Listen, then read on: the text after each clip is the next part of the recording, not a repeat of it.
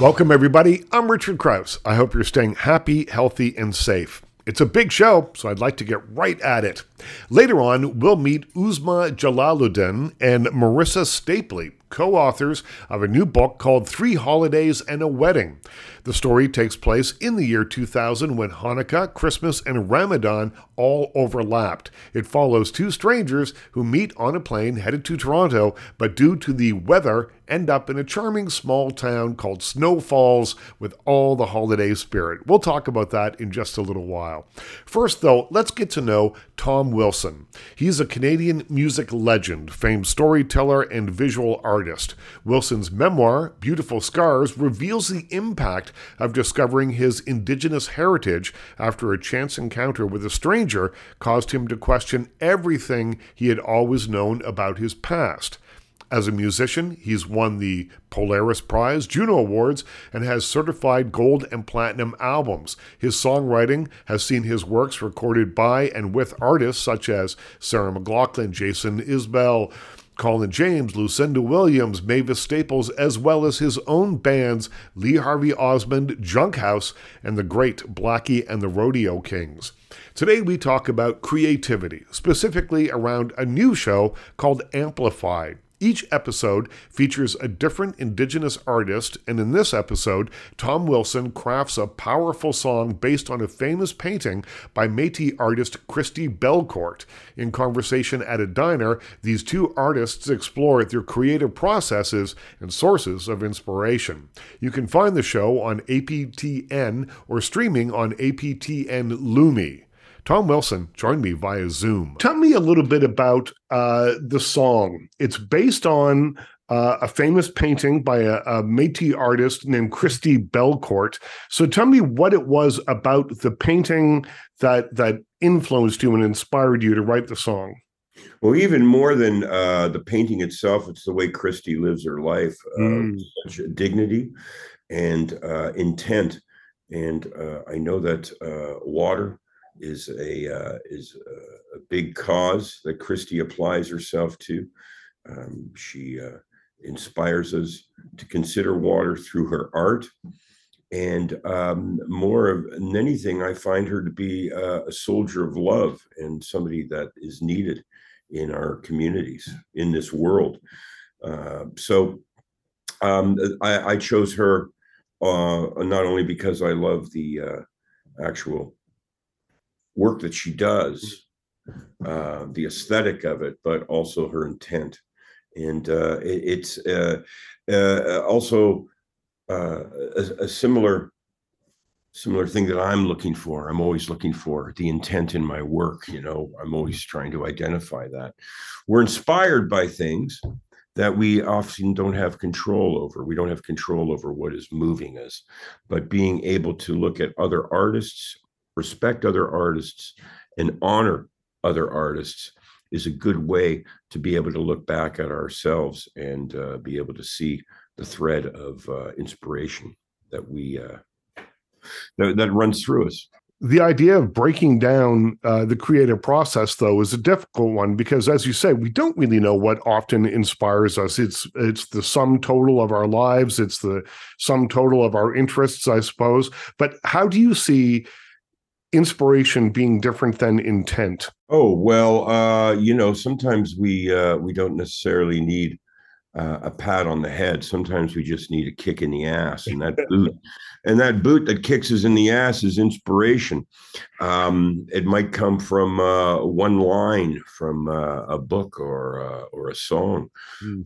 or it might come from uh, visiting a gallery and seeing someone else's work, or just even opening up our computer and seeing an image that that moves us uh, to the point. You know, part of um, part of the artist's job, and I talk about this all the time, is uh, opening the door possibilities to the next person to walk through. Christi Belcourt is one of those artists that does open up the door of possibilities. I also reach back to an interview I did for uh, an art exhibit I was doing uh, about six years ago, and I was on CBC uh, Q with Tom Powers, and uh, he asked me.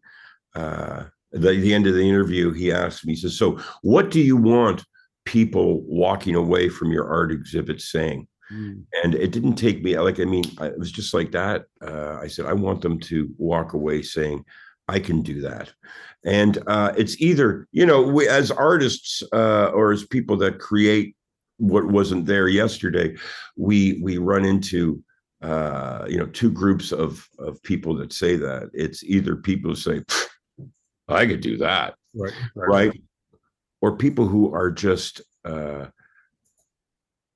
who uh, have uh, swallowed your work so whole that it makes them want to go do that. Mm. That I can do that. That it uh, opens up that door of possibilities, and that's that's a that's a big deal because we're in a world that uh, tells us uh, a lot of what we can't do, and uh, we're in a world that uh, yells at each other and has stopped listening to one another. You're listening to Tom Wilson on The Richard Crouse Show. Find his episode of Amplify on APTN or streaming on APTN Lumi. So, art is something that is able to communicate uh, with us through all of that anger and all of that messy that this world has created for us to live in. Um, it's sometimes our only little bit of salvation um, and it deserves to be honored. And that's why you know I wrote a thousand summers for Christi Belcourt. I can draw a straight line back to two people that, as you say, uh, inspired me to go on and and open that door of possibility for me. When you were first picking up an instrument, was there someone for you that uh, was that lightning rod?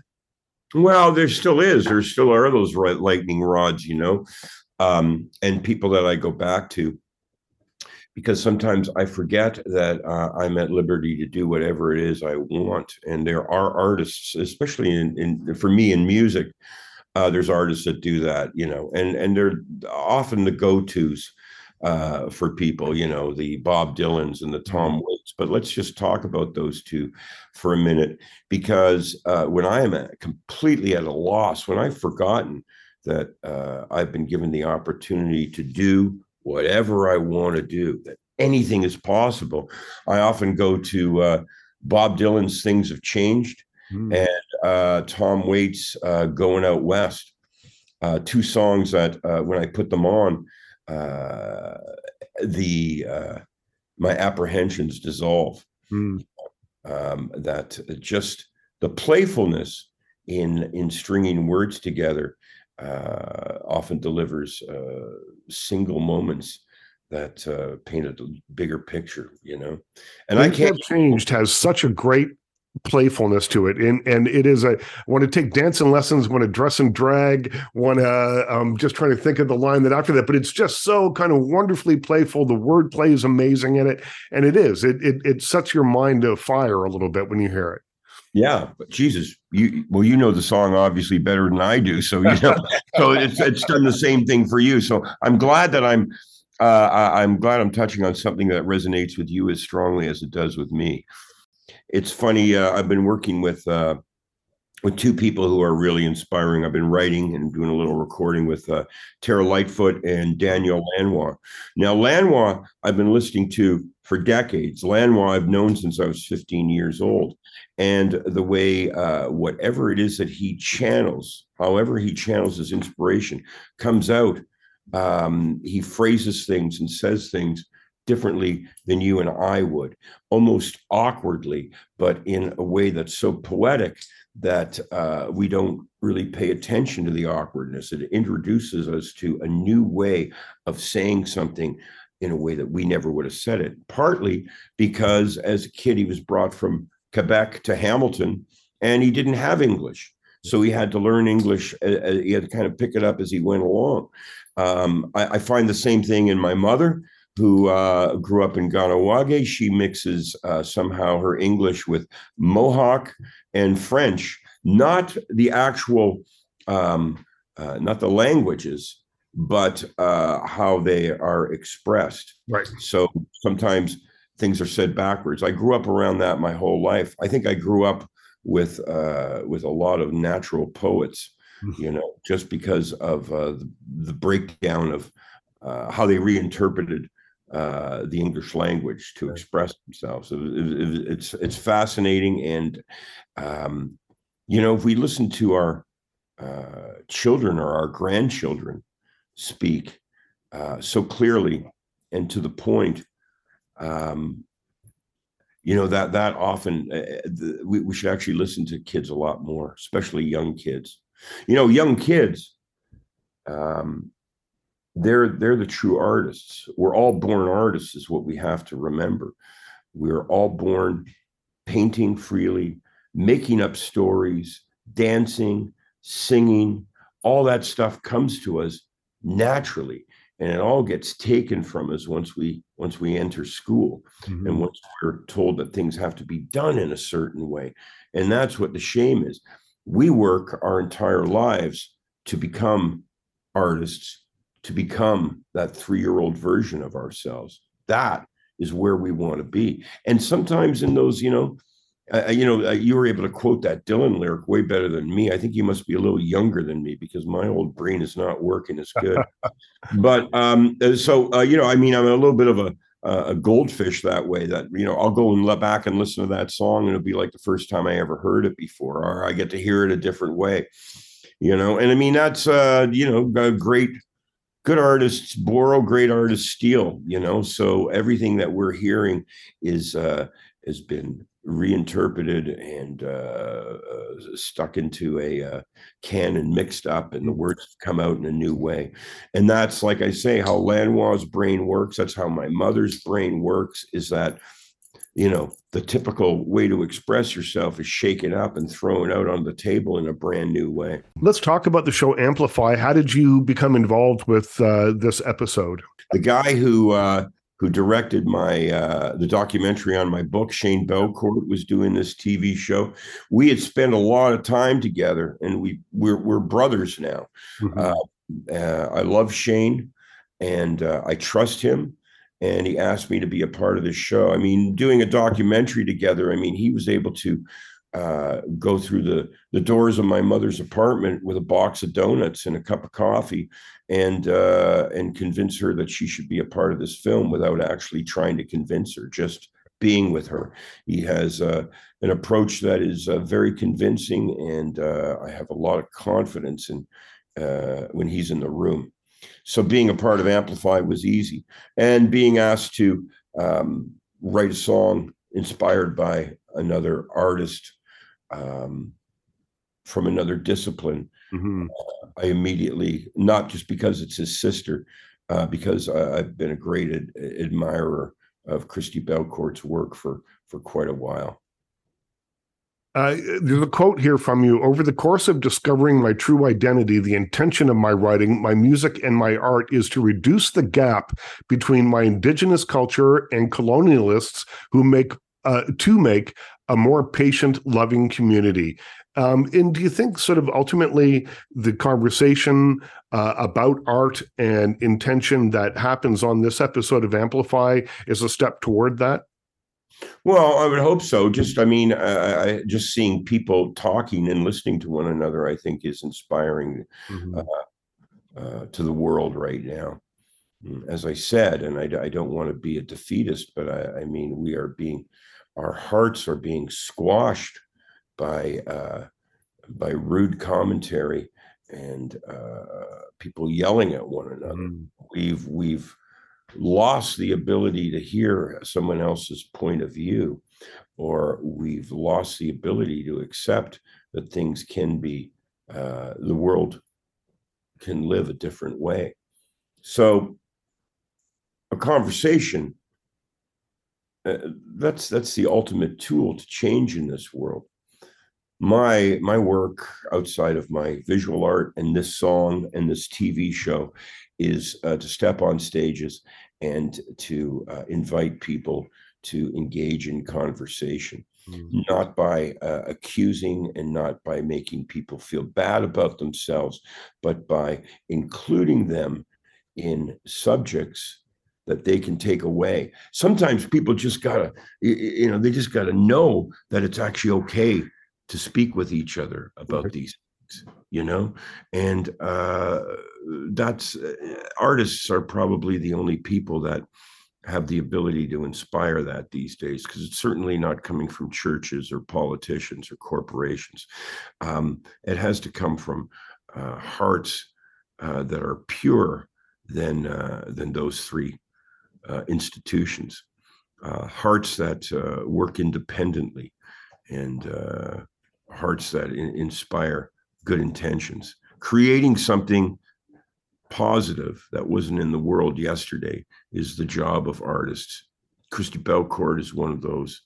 I'm working to be one of those. You're listening to Tom Wilson on The Richard Crouse Show. Find his episode of Amplify on APTN or streaming on APTN Lumi. I think that movies that uh, show us a different point of view, that show us a different way of life, are like little machines for empathy. Songwriting and uh, songs are the same thing. When you are being exposed to new ideas through songs that will stay in your head, lyrics that stick in your head. Those are little machines for empathy. And I think that that really displays the importance of art and tells us that uh, art is something to be treasured and not just simply taken for granted as something is just simply there to entertain us.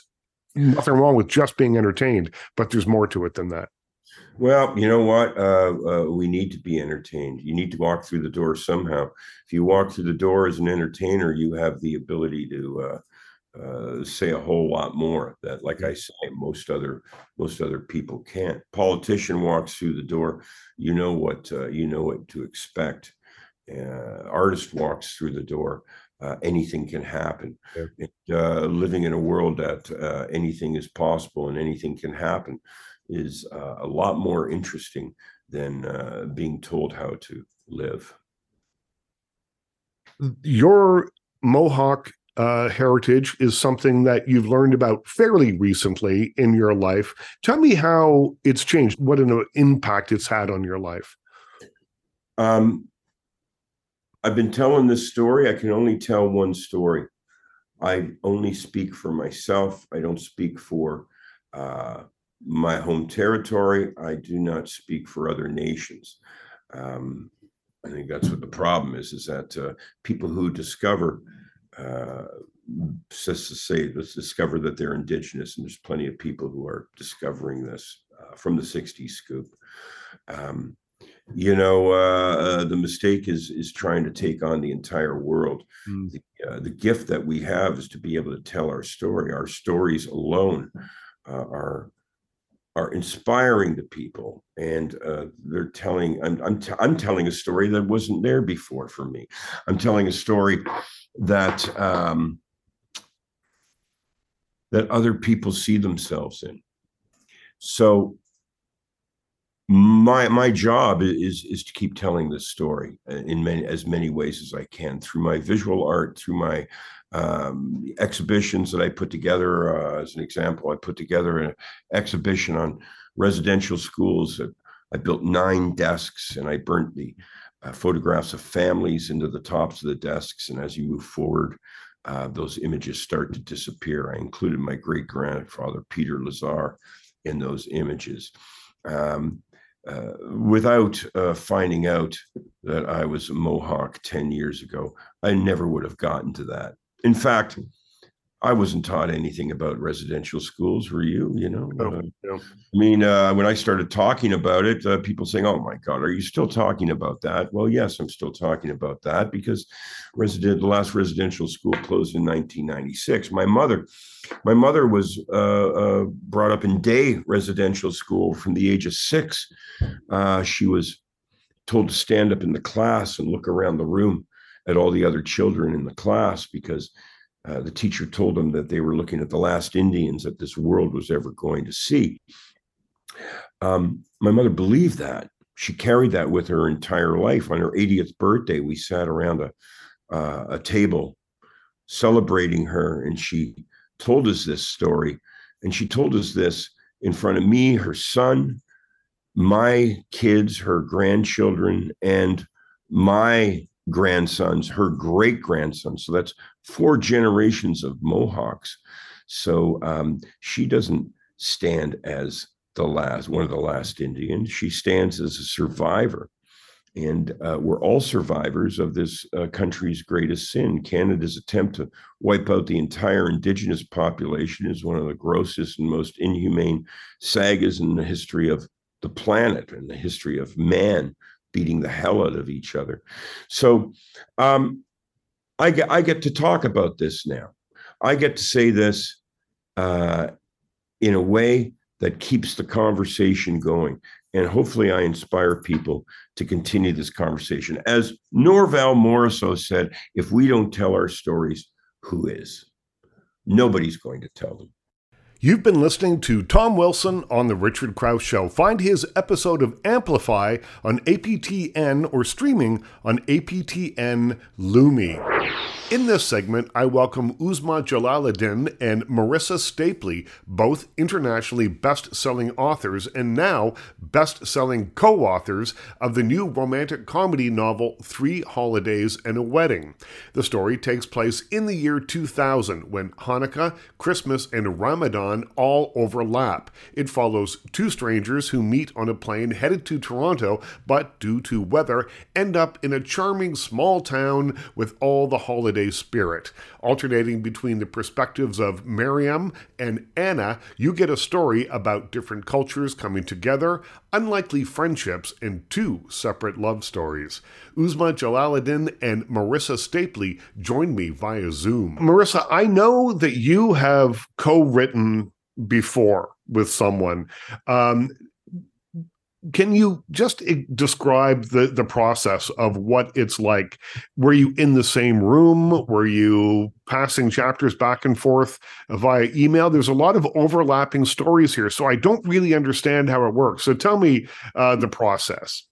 Well i suppose we have google docs to thank for mm. making it a little more seamless than um, you know, a more old fashioned way of doing yep. it, which would have emailing or even passing a notebook back and forth.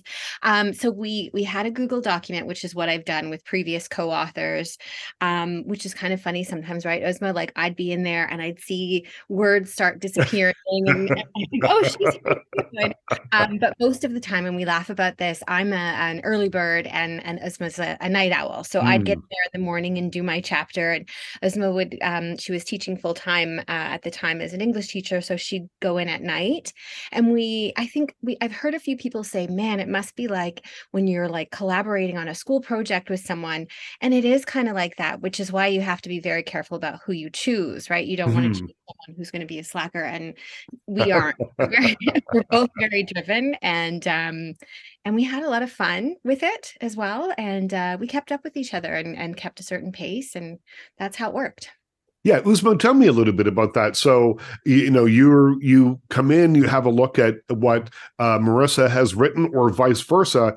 Did it take a little while to get over the idea that, hmm, I've got a better word we could use here. I could, I think I've got a, a different turn of phrase that I might want to use here you know what as writers i think we're always editing in our heads uh, sometimes even when i'm reading other people's books i'm like i would have used i would have taken out that gerund uh, and then just you know a little bit less of the passive voice. But no marissa's an excellent writer um, we're both very professional and uh, the thing that that saved us was like a really good outline. Before we got started writing the book we mm. collaborated also on a google doc it was it was it started off life as a little synopsis that i think was 10 pages long right marissa? And and then we just really before we started writing writing, we just really jumped back in into it and uh, divided up by chapter.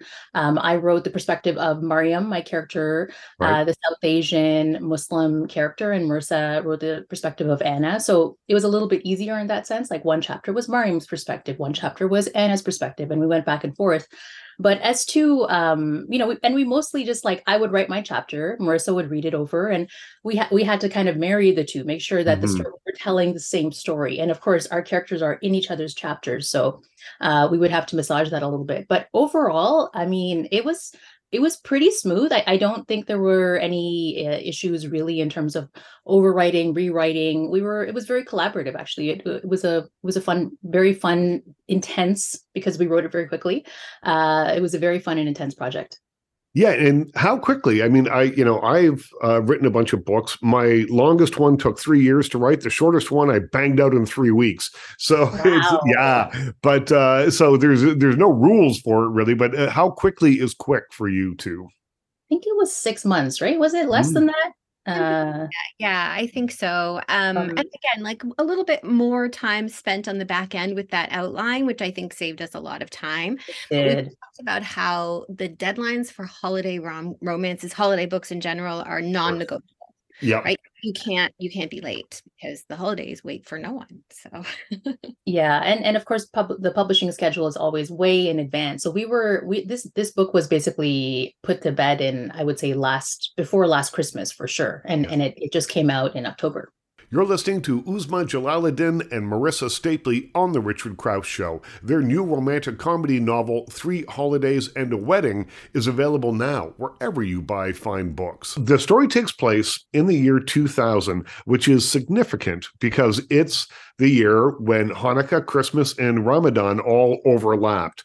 Uh, who was it that figured that out as a plot? And is that where kind of the the story uh, developed from from that point?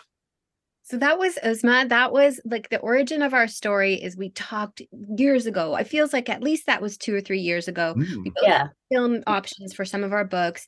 Um, Uzma with Mindy Kaling, I think too, and I had a few options, and we were we were on the phone talking about our dreams about about this and how we'd love to write a screenplay. And Uzma said, "You know, I've always had this idea. Did you know that in the year 2000, all these holidays fell at once, and there were, you know, the grocery stores were empty of baking ingredients, and the airports were jammed." And as she was speaking, I could just imagine this a story about you know these strangers stuck in an airport and all of the all of the fun holiday rom-com things that could happen. So time passed and and we finally decided to collaborate on a book instead. But it was Uzma who who came up with this brilliant idea and I was just lucky enough to um, have her say yes when I was like can I jump on board? Can we be partners And what are some of the challenges involved in uh, creating the treatment and creating a, a story or finding the story? I guess is the question you know when when we when i first had this idea it was nothing more than i guess in film terms is called a log line. Mm-hmm. uh, and the log line was you know uh, in a time when the three uh, monotheistic faiths all share hol- like major holidays together you know what what could possibly go wrong? And uh and then when marissa came on board uh, and i marissa i always tell you this you're so good at outlining I think the the key to any novel is the characters, right? Once you have mm. the characters down, you can kind of follow them and see see where they are. And for us, I would think that um, I think the setting of the small town where the most of the action takes place, which is called Snow Falls, is also uh, another character in the book. And so having the characters and having the perfect setting that would fulfill like the requirements of everyone picking up a holiday rom com. You know, you read it for the cozy vibes, you read it for the uh, the the joyful chaos of the holidays, and then ours has that added dimension of uh, being set within like three very diverse holiday celebrations, not just Christmas. Uh, so the, the challenge, I think, was first fi- figuring out who those characters were, like really digging deep. Like I know for myself with Mariam, I was like, okay, so she's in her early 30s. Um, who is this woman? You know, she has a, a big family. Uh, she's the the eldest daughter in a immigrant family, and that I know, speaking as as one myself, that comes with with its own baggage and expectations. uh, so once we had those characters down, it was you know we, we, just kind of let them loose on in this canvas that we'd created in this town, and it was uh, after that it flowed quite well there is a contract we've talked about too where between writers and their readers of romance they expect mm. things and and it's like you can use this template and get extremely creative which we did but you also know one thing that makes it i will never say a book is easy but maybe easier is you know you've got the happy ending you've got you know the, and it's okay for every town to be called snowfalls too. This book is a is a combination of of cultural references of traditions of religious customs of the holidays. Tell me a little bit about finding the balance between all of that plus adding in all the elements that you were just talking about. That people have to fall in love. People have to have a happy ending. That's what they expect from a from a romantic comedy like this. So tell me about finding the balance between all of that well, I think uh, for it was certainly a learning experience for me. I brought to the table my multi faith upbringing. I had a Jewish stepmother. My stepfather was a, a Christian minister, and uh, we always celebrated both holidays. But I didn't know, I really knew very little about Ramadan and Eid. Yeah. And Uzma was just such a generous teacher. She had a great sense of humor. I fasted for a day and was completely ridiculous about it. Like I, but you know, uh, but guiding me through that process. Um, um, because we needed to find that balance. Even though I wasn't writing the chapters from Mariam's perspective, this holiday was happening uh, in the book, and then you know, same for for Uzma. Like we needed to to share our memories and our traditions, and I think that was a beautiful part of the experience for me and i think it, it really helped make the book something special for me one of the uh, the purposes the one of the reasons why i thought this would be a good idea is because personally i love the holidays. I actually got married around christmas and so it's it's always even though i don't celebrate christmas it's still a very joyful time for me. And you know i was born and raised in canada so i'm mm-hmm. really familiar with kind of the service level christian celebrations uh, christmas celebrations and marissa kind of filled in some of the details like i didn't know what a yule log was. You know just like the little things like that. I was like what is a yule log? I don't understand. Um, and at this in, in the same way i got to share some of the some of the joyful aspects of celebrating uh, Ramadan, celebrating Eid, which are mm-hmm. two like really pivotal uh, moments in the Muslim calendar, uh, and really this book is about representation. It's about uh, showing the way that holidays are important to all people and the way and the, the different the, the joy that we get from celebrating and learning about those holidays.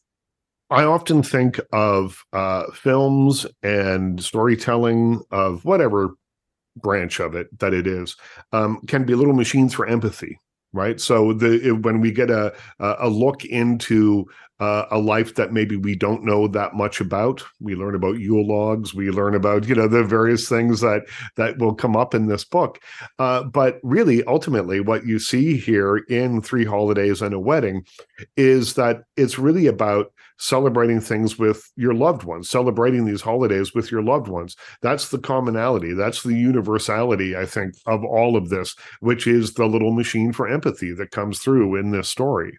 Mm-hmm. Yeah, that's such a great way of putting it. Yeah, a machine for empathy. That's what every book is. That especially books like like this one, which are multi faith. Mm-hmm. Mm. We, I think you're so absolutely right about that. And we have an epigraph, uh, a Rumi epigraph at the beginning of the novel that talks about how it's all just one light, you know, shining on different walls. And lack of education can lead people to to lack empathy and education doesn't have to be serious and sitting down in school it actually can come from something as delightful and fun as a holiday romance which is great and it's about self discovery, it's about self worth. And I suppose when you're writing a rom com, those things are very important. I mean, it's supposed to be an uplifting experience, is it not? Yeah, definitely. I think one of the one of the things about romance in general as a genre, which you know is the best-selling genre in in uh, publishing, mm-hmm. uh, is is that ultimately it is very hopeful, and because the readers know that there is a uh, happy ending almost guaranteed in every single book that calls yeah. itself a romance. It's very important. It's a key ingredient uh, because they know that there's a certain ending that's going to happen. I think it allowed the, the contract that Marissa was talking about allows readers to just have faith that even if we're going to tackle some tough subjects mm-hmm. and parts of our book, you know, it is really fun and joyful, but there are some serious things that the book does deal with, such as grief, uh, such as family expectations. We know that in the end there'll be some kind of a good payoff. So you're not going to be left at the last page feeling really depressed. You'll feel happy and joyful and included. You're listening to uzma jalaluddin and marissa stapley on the richard crouse show. Their new romantic comedy novel three holidays and a wedding is available now wherever you buy fine books. When i speak with authors of thriller novels you know there are these conventions that you kind of have to have. You have to give the audience, the reader, enough information so that when they get to the final big reveal, they don't feel cheated. They like someone doesn't just pop up from a trap door in the floor and say, "Ha ha, I did it," and you know that you you didn't have a an opportunity to figure that out for yourself. So we talked about this just briefly, but tell me a little bit about what people expect. You say you know the happy ending, the love story, but there's more to it. It's a it's a larger feel that you're looking for, I think, when you write a book like this isn't it? Readers of rom-coms and romances are very familiar with the with the idea of tropes so there are mm. you know there's the trope of what we have with ours of fish out of water hollywood actor um the um the prince who's traveling incognito yeah, yeah.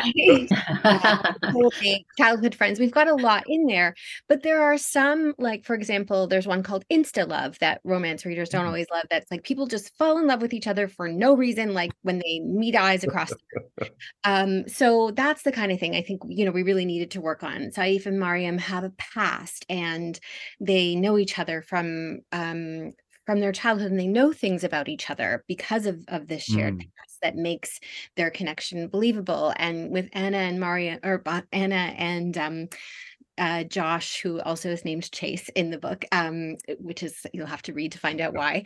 They, you know, it is a little bit of an insta love scenario, but you learn that they they also have this shared connection. Um, and I, as Uzma said, the characterization and the delving into your characters is so important. So if you know your characters as deeply as we knew them, then we we can create these convincing love stories. But I think that's part of it. Everything else about this book aside, we did create convincing love stories to to go with um with this incredible multi-faith journey and yeah, and, and the other thing about this book, uh, which I think a lot of rom coms are kind of diving into now, is there's not just one type of love. It isn't just romantic love, but there's there's also this beautiful story of a of a friendship that sparks between Mariam and Anna. These two people who are so completely different, who come from two different cultures and faiths, uh, who live in different parts of the country, and yet they happen to have this um, spontaneous meeting on this plane. And though, just like in in rom com language, they kind of start off as enemies because they find each other extremely extremely annoying mm. and and then this beautiful friendship uh, blossoms because of all this time that they spend together and they get to know each other as, as people and respect each other as people. And I think that's beautiful, as well as, of course, the family love, uh, their mm-hmm. sisterly love. There's uh, an adorable grandfather. Uh, Mariam's grandfather is there. He's a retired Bollywood director who is obsessed with romance and sees it everywhere.